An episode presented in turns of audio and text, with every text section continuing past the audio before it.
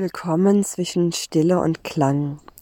Hier kannst du zur Ruhe kommen und herausfinden, was deine Seele wirklich will. Ich freue mich sehr, dass du heute hier bist und ich mag heute ein paar Gedanken mit dir teilen über ein Mensch mit einer anderen Meinung ist ein Mensch mit einer anderen Meinung. Ein Mensch mit einer anderen Meinung ist nicht dein Feind. Und wie es gelingen kann, gerade in der aktuellen Zeit, gut mit mir selbst zu sein und nicht in diesen, diese Fronten und in diesen Graben der aktuellen Situation zu geraten und ein bisschen besser zu verstehen, was vielleicht auch ein Hintergrund sein könnte.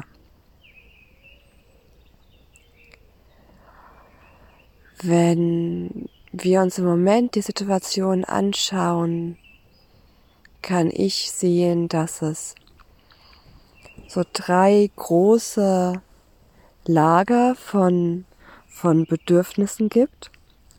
Und wie auch hinter diesen drei großen Lagern von Bedürfnissen drei maßgebliche Ängste stehen,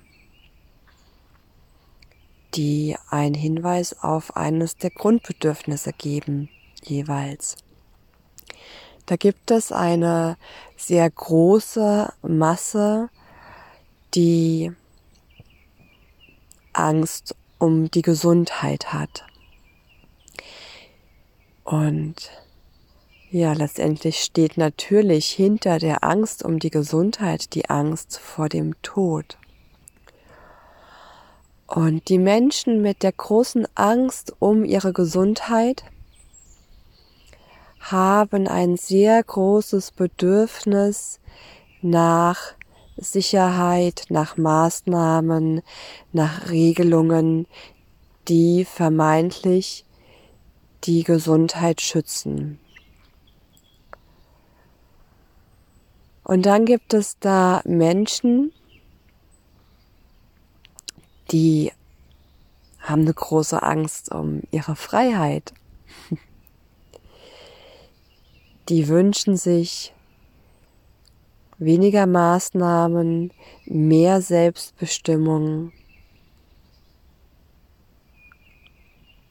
Und das sind zwei große Lager, die oft mit großem Unverständnis aufeinandertreffen, nur sehen, dass die Wünsche und Bedürfnisse des anderen, die das eigene, dem eigenen Bedürfnis zuwiderstehen und meine eigene Angst noch mehr triggern.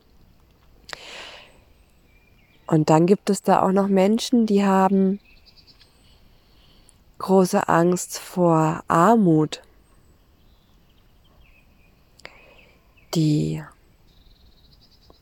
haben vielleicht überhaupt nichts am Hut mit dieser ganzen Diskussion um, ähm, um, um Impfung und Gesundheit und um Freiheitseinschränkungen, die, die sehen sich ihrer Möglichkeit beraubt, selbst wirksam ihren Lebensunterhalt zu verdienen und die haben einfach unglaublich Angst vor Armut. Und auch hinter der Angst vor Armut steckt letztendlich die Angst vor dem Tod, auch wenn das heute hierzulande nicht, nicht realistisch ist, aber so ganz tief in unseren Zellen ist natürlich verankert, wenn wenn uns die Armut packt, wenn wir hier nicht genug zu essen haben, dann müssen wir verhungern. Und das ist auch ja selbst in unseren Breitengraden noch nicht so lange her, ein paar wenige hundert Jahre, wenn es da eine schlechte Ernte gab. Und dann sind halt Leute verhungert. Und das heißt, da steckt natürlich auch wirklich die Angst vor, vom Tod dahinter.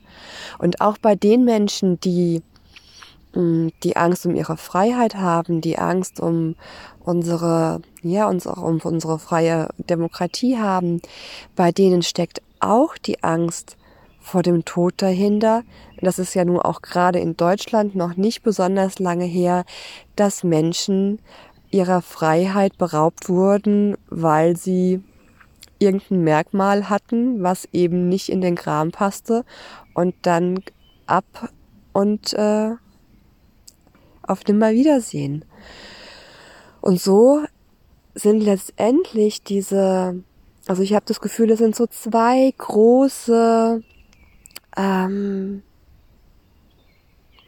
Lager, Seiten, die die sich jeweils von der anderen Seite bedroht fühlen, aber auch diese, die Menschen, die die Angst vor Armut haben, die sich, die sich existenziell bedroht fühlen ähm, von der Situation, dass sie ihrem Beruf nicht nachgehen können, dass sie ihr Geld nicht verdienen können, dass sie ihre Familie nicht ernähren können. Da fühlt sich einer vom anderen bedroht. Und was wäre, wenn wir da beginnen, anstatt den anderen mit seiner anderen Meinung, mit seinem anderen Bedürfnis als, als Gegner, als Feind wahrzunehmen und zu bekämpfen,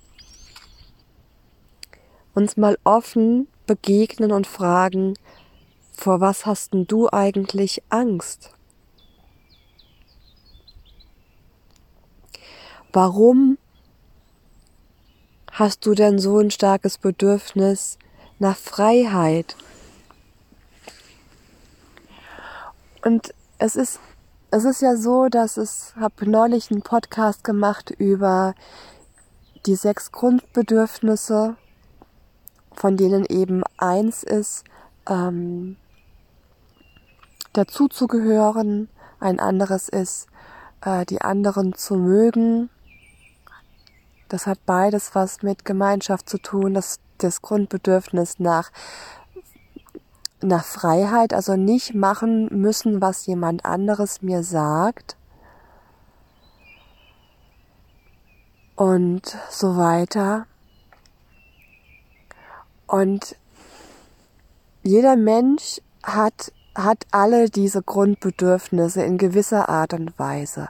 Und jeder Mensch hat einen anderen Schwerpunkt. Und das kann zum Beispiel sein, dass da ein Blick auch aufs eigene Horoskop äh, Aufschlüsse darüber gibt, warum denn möglicherweise jemand hier oder dort ein größeres Bedürfnis hat.